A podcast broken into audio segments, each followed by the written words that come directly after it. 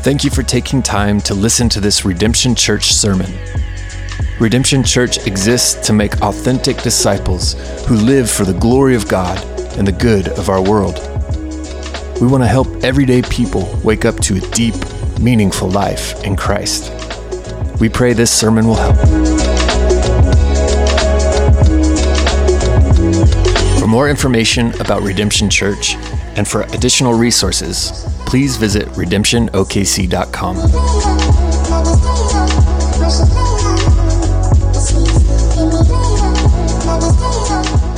It's good to sing and be reminded of those truths and the fact that we do have a good shepherd, a God who loves us, who sent his only son for us to rescue us and sends a spirit to live with us, to meet us where we are. And wherever you are today, I know there's a lot of sick people. This week, it seems like there's a lot of people traveling. There's a lot of people trying to figure out how to pay for gasoline that costs a little more than it did this time last year, and just all the ups and downs of life. Wherever you are, we just want you to know God loves you. God will meet you right where you are, and God will carry you through. And so we're grateful for that and excited to get to lean into his word a little bit here today. Let me mention this before we get started. We actually, someone emailed me this week and said, a couple weeks ago, you talked about keeping your heart or guarding your heart, and you listed off a list of questions that just helped you evaluate how well you're doing and kind of assess your spiritual health in terms of how your heart is doing. And went ahead and they asked me for this question, so I actually just put those together and put those together as a handout, and we've got those available to you. They're back here on the bistro tables, or you can catch them on your way out, but hope that as you leave today, you'll take those. And it's just a way, as you think about applying this series of Proverbs and kind of walking through that, it's just a way to reflect on kind of your own spiritual health and heart health. And hopefully that'll be an encouragement to you as we dive in here. So we are in the book of Proverbs, and we're going to be in Proverbs chapter 9 today. We're focusing on what the Bible calls the way of wisdom. And when the Bible speaks of wisdom, it's talking about navigating all the nuances of life and successfully finding your way through to a life of flourishing as God has designed it to be. And oftentimes when we think about kind of the scriptures, we tend to think about the really clear black and white commands. Do not kill is not vague, right? Do not commit murder is not vague. It's pretty straightforward. It's pretty obvious. But there's a lot of other things in life that aren't quite so obvious, aren't there? And those nuances of life. When should you speak up to a friend? When should you hold back? When should you overlook a fault? When should you confront someone? When should you, who it is should you marry and pursue in a relationship? Like, those questions are not as obvious in just the straightforward part of life. And Proverbs is a book that God gave us to help navigate some of those ins and outs and the way we tend to think about it. Now, here's what I want you to understand about the book of Proverbs. If you divide it down the middle of the book of Proverbs, Proverbs chapters 1 through 9 really speak to kind of the philosophy of life, the philosophy of wisdom, and how we're to understand that. And the writer of Proverbs kind of just systematically works through from Proverbs 1 to Proverbs 9 this kind of understanding of approach to life that says, do you believe there's a creator who has designed the universe to work in a certain way, and will you bend your ear to him in order to learn how to live? And then when you get to chapters 10 through 31, it actually breaks down. Instead of kind of presenting this philosophy of life, it tells you how to live. And so it gives you kind of every verse is kind of a new life lesson in how it is that you are to live and to make life work. But here's the thing that Proverbs understands, that I think the writer of Proverbs is trying to get us to understand, is until you've committed yourself to the way of the Lord, it won't matter if you try to apply the wisdom of Proverbs 10 to 31. So before we can get to the nitty gritty of your work and your relationships and your habits and the way in which you choose to try to navigate those other areas of life, first you have to settle for yourself where wisdom is found, that there is a creator who has spoken and revealed his way to us, that you might listen to that. And so Proverbs chapter 1 through 9 really lays the foundation for that.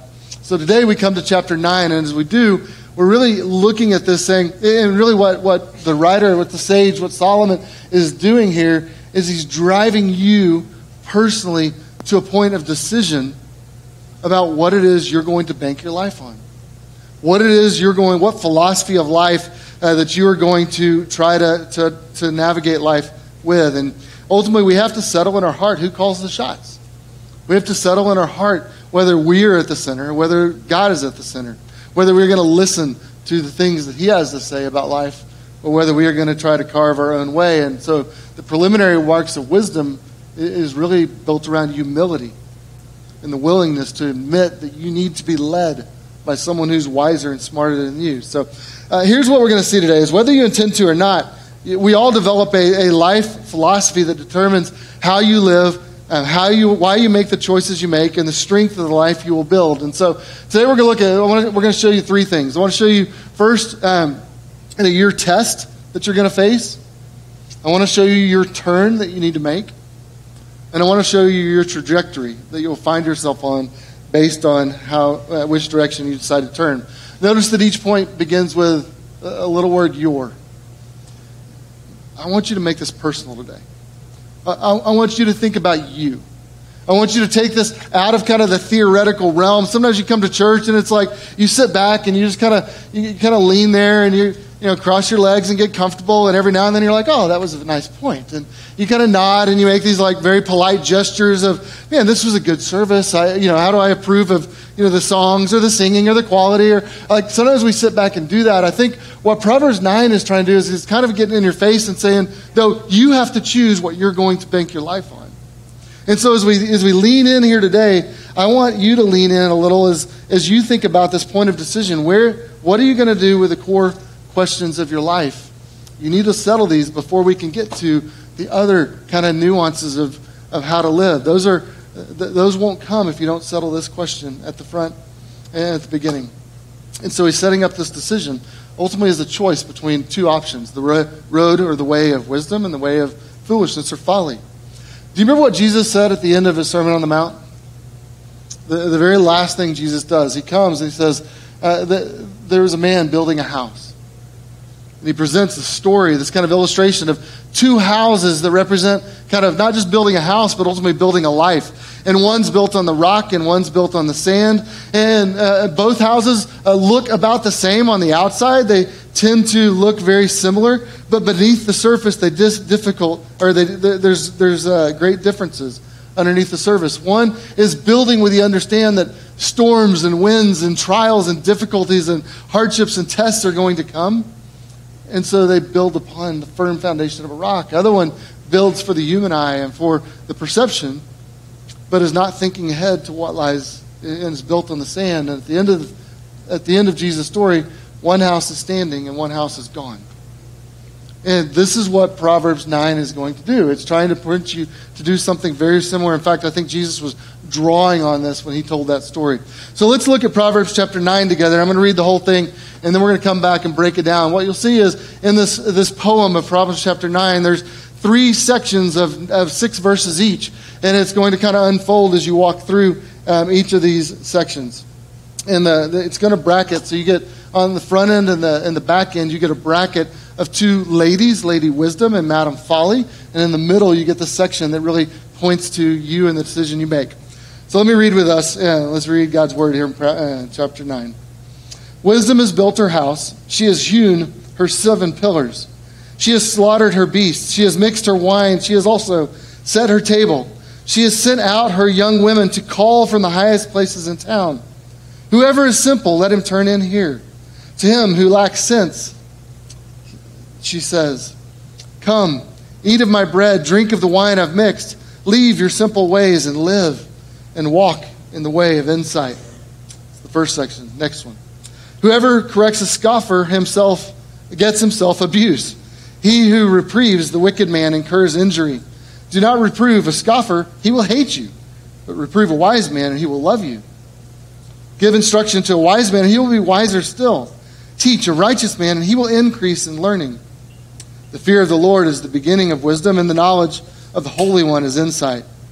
For by me your days will be multiplied, and your years will be added to your life. If you are wise, you're wise for yourself. If you scoff, you alone will bear it. It's the second section. Third one begins. The woman Folly is loud. She is seductive and knows nothing. She sits at the door of her house And she takes a seat on the highest places of the town, calling on those who pass by, who are going straight on their way. Whoever is simple, let him turn and hear. To him who lacks sense, she says, stolen water is sweet, bread eaten in secret is pleasant. But he does not know that the dead are there, that her guests are in the depths of Sheol. Now, this is the word of the Lord. So when you look at this, you see the two sections on the either end, the two brackets, verses 1 to 6, verses 13 through 18. Solomon uses the image of two ladies that are inviting us to very different approaches of life. In many ways, Lady Wisdom and Madam Folly appear very similar, don't they? They both have a house. They both have a meal. They both offer an invitation. They both go out in the streets and invite anyone that will listen to come in. And so there's these things that are very similar, but there's also some differences that are very important. And ultimately, this is the test that we face. All of us have this test that we face in life that says, which direction are you going to go? Which voice are you going to heed? Which path are you going to turn to and move into? Do you notice that verse 4 and verse 16 are identical? It's interesting when you look at this passage. Lady Wisdom and Madam Folly literally offer the exact same invitation. Do you feel like our world sometimes does something similar to that? You recognize that our world sometimes sounds like it's offering the same thing? The way of foolishness, the way that rejects God, the way that runs full bore after its own power, it sounds almost identical to the way of the Lord and to the way of the wise and to the way that leads to flourishing.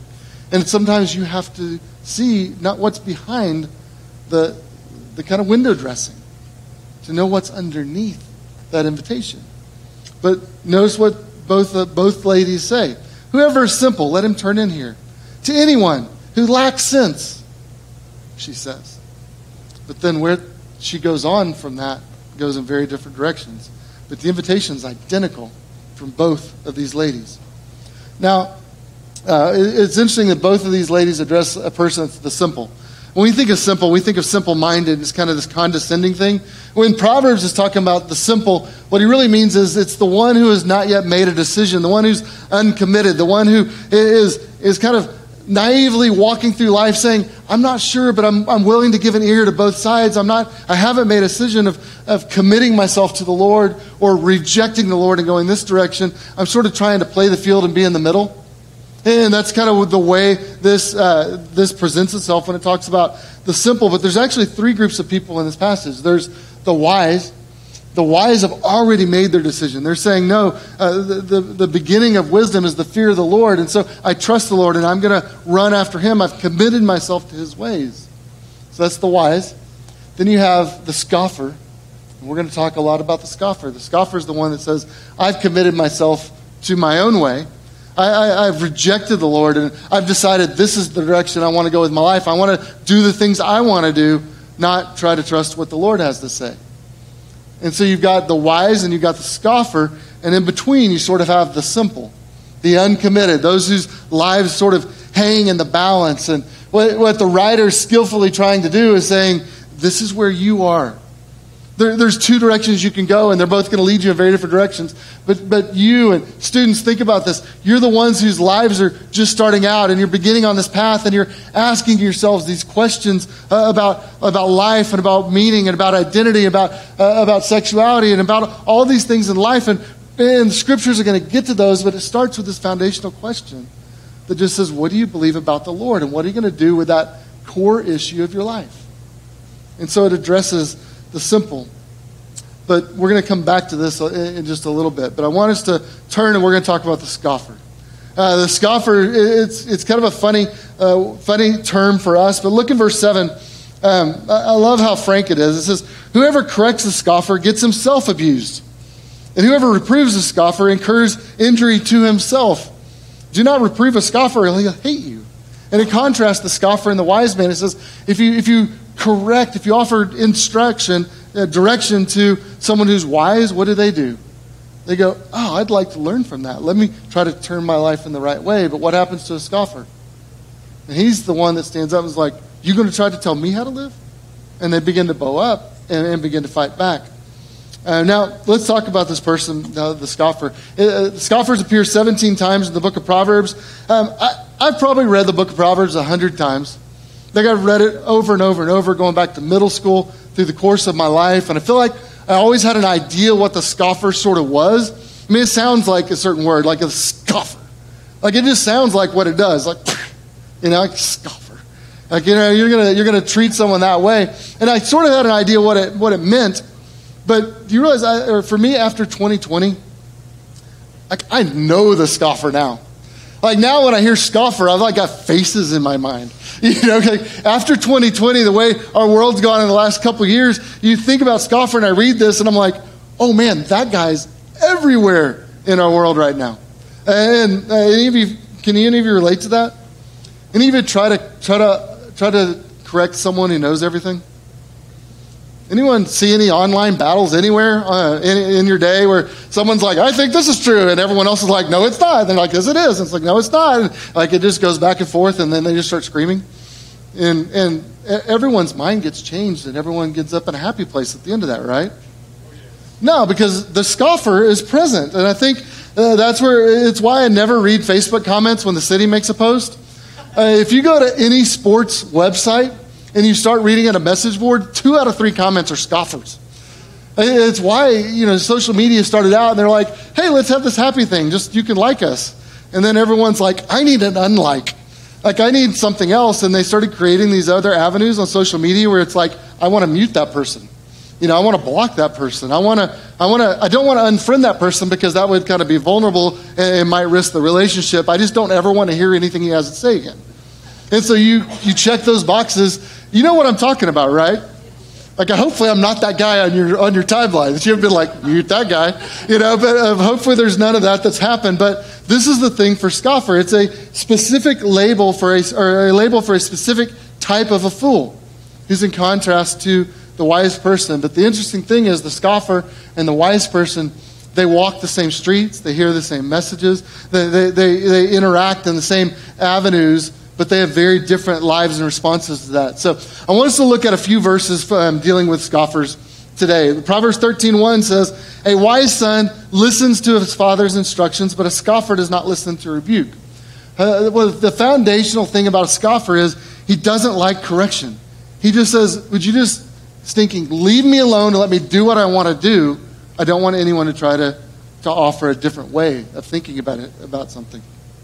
So there's a refusal to respond to correction and to learn. It's not a lack of intelligence. It's a lack of willingness to receive instruction from outside of self. Proverbs 21:24, scoffer is the name of the arrogant, haughty man who acts with arrogant pride. You know, it's like the proverb, the writer here is not being very vague, right? He's the arrogant, haughty man who acts with arrogant pride. Like, how many ways can he say haughty, arrogant, prideful, you know, full of himself? It's not a mental attitude problem, it's an aptitude. Or it's not an aptitude problem, it's an attitude problem. This isn't about his intelligence or his mental capacity or his score on his ACT. This is about someone's heart and what they do. And ultimately, scorner or scoffer is sort of the last stage in the progression of moving towards folly. That they've become hardened in their way and they've dogmatic about their positions now. It's sort of a bloated self-importance that resists any idea of a God greater than myself. And it fights back against that. One guy says this is literally, it's fury of pride when he says that he acts. So it's not someone who, this is just sort of their opinion, and they're like, oh, well, you do what's good for you. This is me. This is someone who's actively doing something. One guy said it's aggressive insolence, meaning he doesn't just sort of ignore things, but he's got an opinion and he's driving forward in it. I feel like we see a lot of that these days. Proverbs 15:12 says, a scoffer does not like to be reproved. He will not go to the wise. So again, he doesn't like correction. But you notice here that I love what one commentator said. He says, a scoffer is not as fearless as he pretends. Meaning he sort of guards his territory. Notice when it says he won't go to the wise. What it means was he doesn't want to find himself in the company of the wise. So I'm not going to put myself in a place where I might be corrected or I might be proven wrong. I'm not going to risk submitting myself to the opinions of anyone else. I'm just going to stay over here and spout off my opinion. But I'm not going to enter into a community that might disagree with me. because that would be uncomfortable for me. He's not quite as brave as he seems. Proverbs 22:10, drive out a scoffer and strife will go out, and quarreling and abuse will cease. I think it's interesting about scoffers is almost everyone can just look at one and know who they are, right? Like if you think about your office and you work with a bunch of people, you can probably be like, oh, I know who the scoffers are. They're the, you know, and you start naming names. Because it's pretty obvious when you find someone that's so set in their ways, dogmatic, and they're unbending, and they won't listen to anyone else's opinion, and they won't listen to a different way of thinking about anything. They simply are going to kind of ramrod their opinions through. But it also, what you see here is this also creates lots of tension in the community, doesn't it? There's some people that are just toxic, and it's going to make things uncomfortable for us. These fights are ultimately not about the facts of a situation. There are normal conflicts in life, right? Like there's if you've been married very long, you know that you're not always going to agree on everything. If you've raised kids, you know that you're not always going to agree on everything. If you've worked with anyone else, because you throw a bunch of sinners into a group and let them express their opinion, you're going to butt heads from time to time. That's normal. This is something different, though. This isn't about, well, what was the scenario or the situation or the misunderstanding? And if we just kind of communicate a little bit, we'll get this cleared up. That's not what's going to happen in this case. Because the problem's not the scenario, the problem's the person. He's unbending. And more information isn't going to, he's not going to be like, oh, you're right. Because he's already set in his ways and said, no, I know what's right. It's also interesting that this person is not just kind of this foolish person you would ignore. You notice he's influential. This is a person who has influence over others, and there's impressionable people that are always within the earshot of scoffers. And so when they speak, oftentimes people do listen, and the simple-minded start to get swayed by the things that they hear. And so this is a person who oftentimes in their dogmatism is impressive in some ways. But you notice what he says, drive out a scoffer. You know, sometimes you just have to evict the person in the apartment complex that's burning the house down.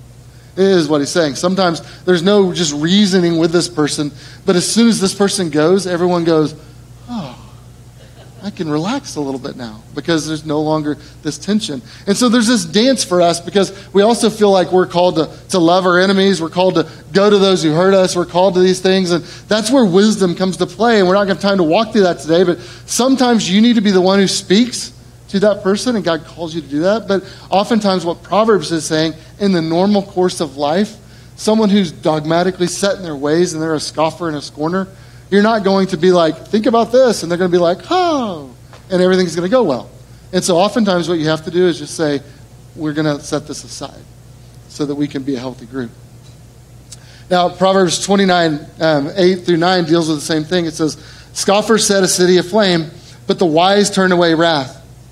A wise man has an argument with a fool. If a wise man has an argument with a fool, the fool only rages and laughs, and there is no quiet. And isn't the Bible just so practical and relevant to everything we're facing? That if you go and like, I'm going to go fight with a fool, what's going to happen? They're just going to rage back. They're just going to come back and come back and come back, and they're going to laugh at you. And so they make their influence by derision, by snark, by condemnation, by judgment, by looking down on you. And so you're not going to ultimately turn things away. You notice what it says, scoffers inflame people. They set people aflame with outrage and anger. They deal in controversy. It's what they love to stir up is controversy and strife. They play to the crowd. But you notice what the wise man does? Is the wise man just shuts it down. It's like, I'm not going to play that game. And here, friends, can I just tell you that the most concerning thing for me about this passage is that there is a subset of Christians in our world today that have decided that if scoffers are going to scoff, then we need to scoff in return. That somehow our winning and our victory is going to be, I'm going to outscoff you. Like you scoff at me, I'm going to outscoff you. And so if you play power game, I'm going to play power game. If you come at me, I'm going to come at you better. And the problem is that first and foremost, it doesn't look like Jesus. And you know when we're called? What we're called? We're called Christians. And that term came around because it's little Christs. That we're to be little Jesuses walking around on the planet that look like him. And when we do this, we don't do what Jesus calls us to do. And we don't look like him. We dishonor the Lord, it's also just not very effective. And so the wise man, it says, refuses to play along. He engages the situation in a way that dissipates the anger and wrath and sends it away in a different direction. Friends, you can't reason with a closed-minded scoffer. He just doubles down and laughs. Proverbs calls it out and says it like it is. That's why I say stop screaming at scoffers. It's just not going to work. It doesn't honor the Lord, but it's also not going to get you where you want to go. I've never seen someone on Facebook screaming and yelling and everyone be like, oh my gosh, you're right, I should become a Christian. It's just not the way that thing works. But somehow we've valued it, we've elevated it and said, well, if they're going to scoff, we'll just out-scoff them and somehow that will be better, but it just doesn't. Friends, our digital world appears to be just this breeding ground. It's like gremlins. You ever seen gremlins? Like you get water on them and they're like, boop, boop, boop, boop, boop, boop, boop, boop. You know, like gremlins just start popping out everywhere. And at first the gremlins seem like these nice, happy guys, but then you get later and they're like these angry, creepy, angry like killers. And it becomes this. And I think online world is like that. It just multiplies scoffers. It's like, doo, doo, your comments just scoffers start popping out everywhere. And then it ends up doing damage. But it's built on snark, dismissing opponents with kind of a condescending flair and constantly spouting hot sports opinions. But it doesn't lead us where we need to go. Look at this, Proverbs 21:1. When a scoffer is punished, the simple become wise. When a wise man is instructed, he gains knowledge. Notice the difference? So you can't completely ignore a scoffer because there are influential people that may get swept into just that turmoil of everything going on. Sometimes you have to address it. You have to call it out. You have to name it what it is. But I don't think with doing that online with people that you have distant relationships with is the way to do that. We don't have time to walk through all that today. But part of what he's saying is trying to discipline a scoffer is a waste of time. But sometimes you have to act in order to protect the simple that are in the midst. And so there are times where you have to address issues because there are those that need to be influenced. But notice the second part of that verse. It says, when a wise man is instructed, he gains knowledge. It means he pursues knowledge. He's hungry for knowledge. And you can't scream at a scoffer and get him to listen to anything. You realize if you just whisper to a wise person, they're like, oh, tell me more. I want to grow. I'm hungry for the wisdom that God has. And there's this kind of thirstiness for the wisdom of God to guide their life, and they want more because they know they need it. And so as you think about this, it's interesting to me that a wise man will lean in and listen everywhere he can because God has his attention. Friends, do you realize that just as you walk through life, every minute of every day, you're being shaped and formed and discipled by the messages going on around you? That as you walk through the streets, it's interesting, where is Lady Wisdom and Madam Folly? They're out in the streets. They're at the most public places. They're in the town square where all the interchange of people is happening, and they're both present, and they're both screaming and calling out and inviting you in. And so you're being discipled and influenced everywhere you go. It's interesting that in the New Testament, Paul actually refers to this in 1 Corinthians 3. He says, let no one deceive himself. If anyone among you thinks he is wise in this age, let him become a fool, that he may then become wise. For the wisdom of this world is folly with God. Paul turns everything upside down. See, the beginning or the separating place between the wise and the scoffer is humility. When you're proud and haughty and arrogant and acting with arrogance, you can't receive the messages of the Lord.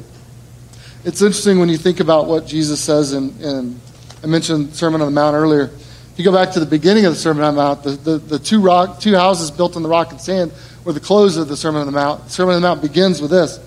Blessed are the poor in spirit, for theirs is the kingdom of heaven. Blessed are those who mourn, for they will be comforted. Blessed are the meek, for they will inherit the earth. Blessed are those who hunger and thirst for righteousness, for they will be satisfied. Blessed are the merciful, for they will receive mercy. Blessed are the pure in heart, meaning those who are wholly devoted to God, for they will see God. Blessed are the peacemakers, they will be called sons of God. Do you see what Jesus is getting at? That it starts with humility. It starts with us being willing to lay down and empty ourselves so that we can receive something better from the Lord. And ultimately, this is where Proverbs 9 is driving us. It's interesting how often this thing shows up. Proverbs 3 says, toward the scorners, God is scornful, but to the humble, he gives favor. James 4 says God gives more grace. Therefore, it says God opposes the proud, but gives grace to the humble. 1 Peter 5:5. And it says, clothe yourselves, all of you, with humility towards one another, for God opposes the proud, but gives grace to the humble. You see a pattern here? This is all throughout the scriptures, and it's calling us to a path of humility. Proverbs 14:6. A scoffer seeks wisdom in vain, but knowledge is easy for a man of understanding. See, Mr. Know-it-all can't learn anything because he's not open. He's closed-minded. It's interesting that in our world we talk about free thinkers, but free thinkers actually just said, I'm closing myself off to everything except for what I want. What Proverbs is saying is, the wise are those who are open to correction and instruction from the Lord. And to them, it says knowledge is easy for a man of understanding. Such a contrast to the scoffer. I want to go back to Proverbs 9 now.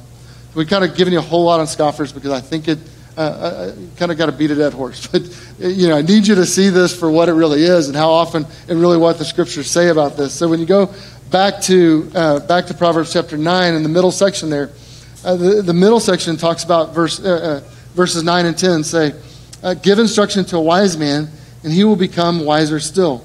Teach a righteous man and he will grow and increase in learning.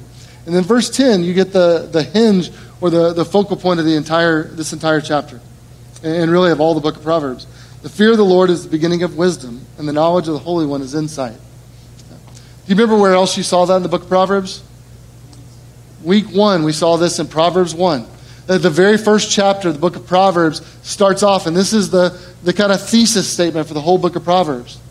That the fear of the Lord is the beginning of wisdom. See, wisdom doesn't start out with information. Wisdom starts out with a person. It's focused on the God of the universe, the creator, the one who made us.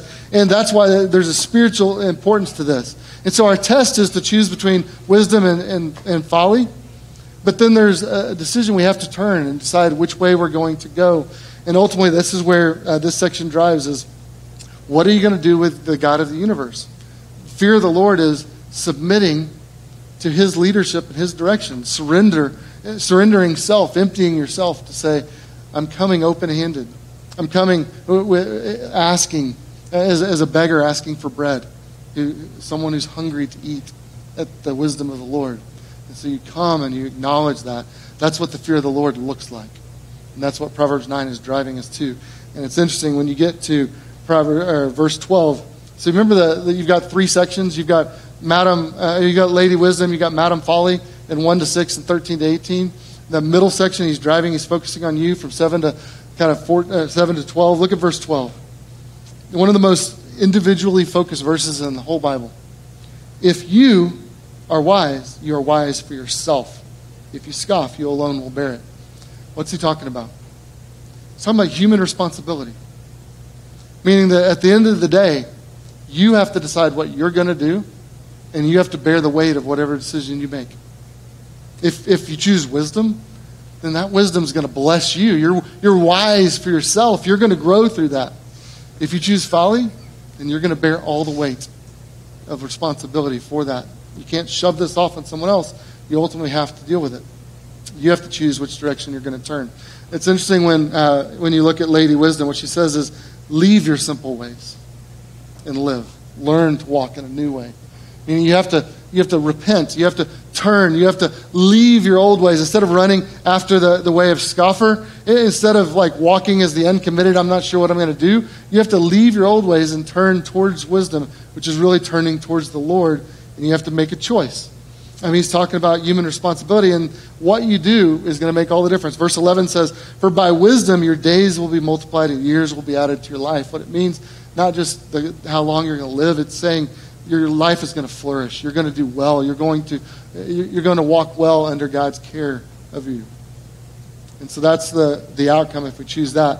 But those who choose folly, they're checking into Hotel California. Any of you like the Eagles? I can't look at this passage and not think about that, right? The last thing I remember was running for the door. I had to find a passage back to the place I was before. Relax, said the night man. We are programmed to receive. You can check out anytime you like, but you can never leave. That's Lady Folly. It invites you in and says you can try to check out, but you're never getting out once you're here. Once you've made that decision, it's a forever decision. This is why I say that you have to not just work your test and your turn, but it ultimately determines the trajectory of your life and where it is that you're heading. I want to just contrast or talk about Lady Wisdom and Madam Folly for just a minute. When you think about those two bookends, so the first six verses, the last six verses, and how it contrasts these two women. Wisdom has, you notice, let's talk about the house. You notice wisdom is building her house. What is Madam Folly doing? And she's just sitting down. She's a slug. She's just like, I'm just going to watch this thing. Madam Wisdom is industrious, and she's building. It says she's carved 7 pillars, meaning this is an estate, and 7's a number of perfection. So this is someone who's built a house, that the perfect place that's big enough for everyone to come in. It's going to be comfortable. It's going to be lavish. It's going to be great. It's a wonderful place to step in. And then Madam Folly on the other, it says she's seductive, but she knows nothing. Meaning she's sitting at the door of her house and seducing and inviting and alluring people in with the eye candy of her house. But once you get in, she really has nothing to offer. It says she knows nothing. Contrast the meal. So that's the house. Think about the meal. Wisdom prepares a wonderful meal. You know what she says is, and she's already killed the animals. She's got the meat ready. She's already mixed the wine, meaning she's got some mixed drinks. She's sweetened it up to make the wine taste even better. She's prepared. It says she set the table. And so there's order. There's hospitality. There's this inviting you into this wonderful, lavish meal of wisdom that's there. Notice what Lady Folly does. It says she offers stolen water and bread eaten in secret. She didn't prepare anything, but she's going to allow you to steal something. It's dealing in the land of the forbidden. You remember when we talked about sexuality in Proverbs chapter 5, it talked about going to your own cistern and drawing water. It's an image that probably refers to just that which is fleshly and allows you to run after whatever it is that you desire or want. And she's offering stolen water, meaning she's offering you something that isn't what God had for you, but you're working around it to try to grab hold of something that was not intended for you. And and then it says she's often bread eaten in secret. Why do you eat in secret? It's because you're eating something you're not supposed to be seen eating, right? I remember we caught one of our kids one year. It hid all their Halloween candy. And they hid them in a certain place, and we were digging through, and Ann found it, and there's like this hoard, all this candy, and we're like, what is that? And how long has it been there? And we kind of got nervous about, like, does that have an expiration date? Because we weren't sure how long one of our kids had hid all this stuff, but you hide stuff because you know you're not supposed to have it. Let's contrast the outcome. Wisdom says, leave your simple, uncommitted ways and do what? Leave your old way and live. And learn to walk in new ways. But notice what Lady Folly offers. Not life, but death. So friends, let me ask you this. What's your choice? What are you going to do with the test that you've been given? Which way are you going to turn? Which trajectory are you going to be on? Because at the outset, wisdom and folly oftentimes look so close. They both have a house. They both have a meal. They both speak, and they actually use sometimes the same words and the same lines. And they offer an invitation that's alluring and looks good. But once you step through the door, they lead you in very different directions. I think it's important for us to think about that. I love this offer that Lady Wisdom gives. Come, eat of my bread, drink of the wine I've mixed. Leave your simple ways and live and walk in the way of insight. I ask you a question, where else in the Bible have you seen an offer to simple people to come, to eat and to drink, to experience life, and to walk in new ways? It's Jesus. This is foreshadowing of what Jesus said to you. Jesus comes to simple people who don't have it all together, simple people who the only requirement is for you to admit you don't have it all together. The only requirement it's for you to say, I'm coming empty-handed, like a beggar in need of bread. And I'm willing to receive what you have, and I will nourish and feast on whatever it is you have to offer. That's the only requirement, is that you come, that you receive, and that you're willing to leave and to come to him and to receive. It's interesting you see this idea throughout the whole Bible. Isaiah 55 says this, "Come, everyone who thirsts, come to the waters. He who has no money, come, buy and eat.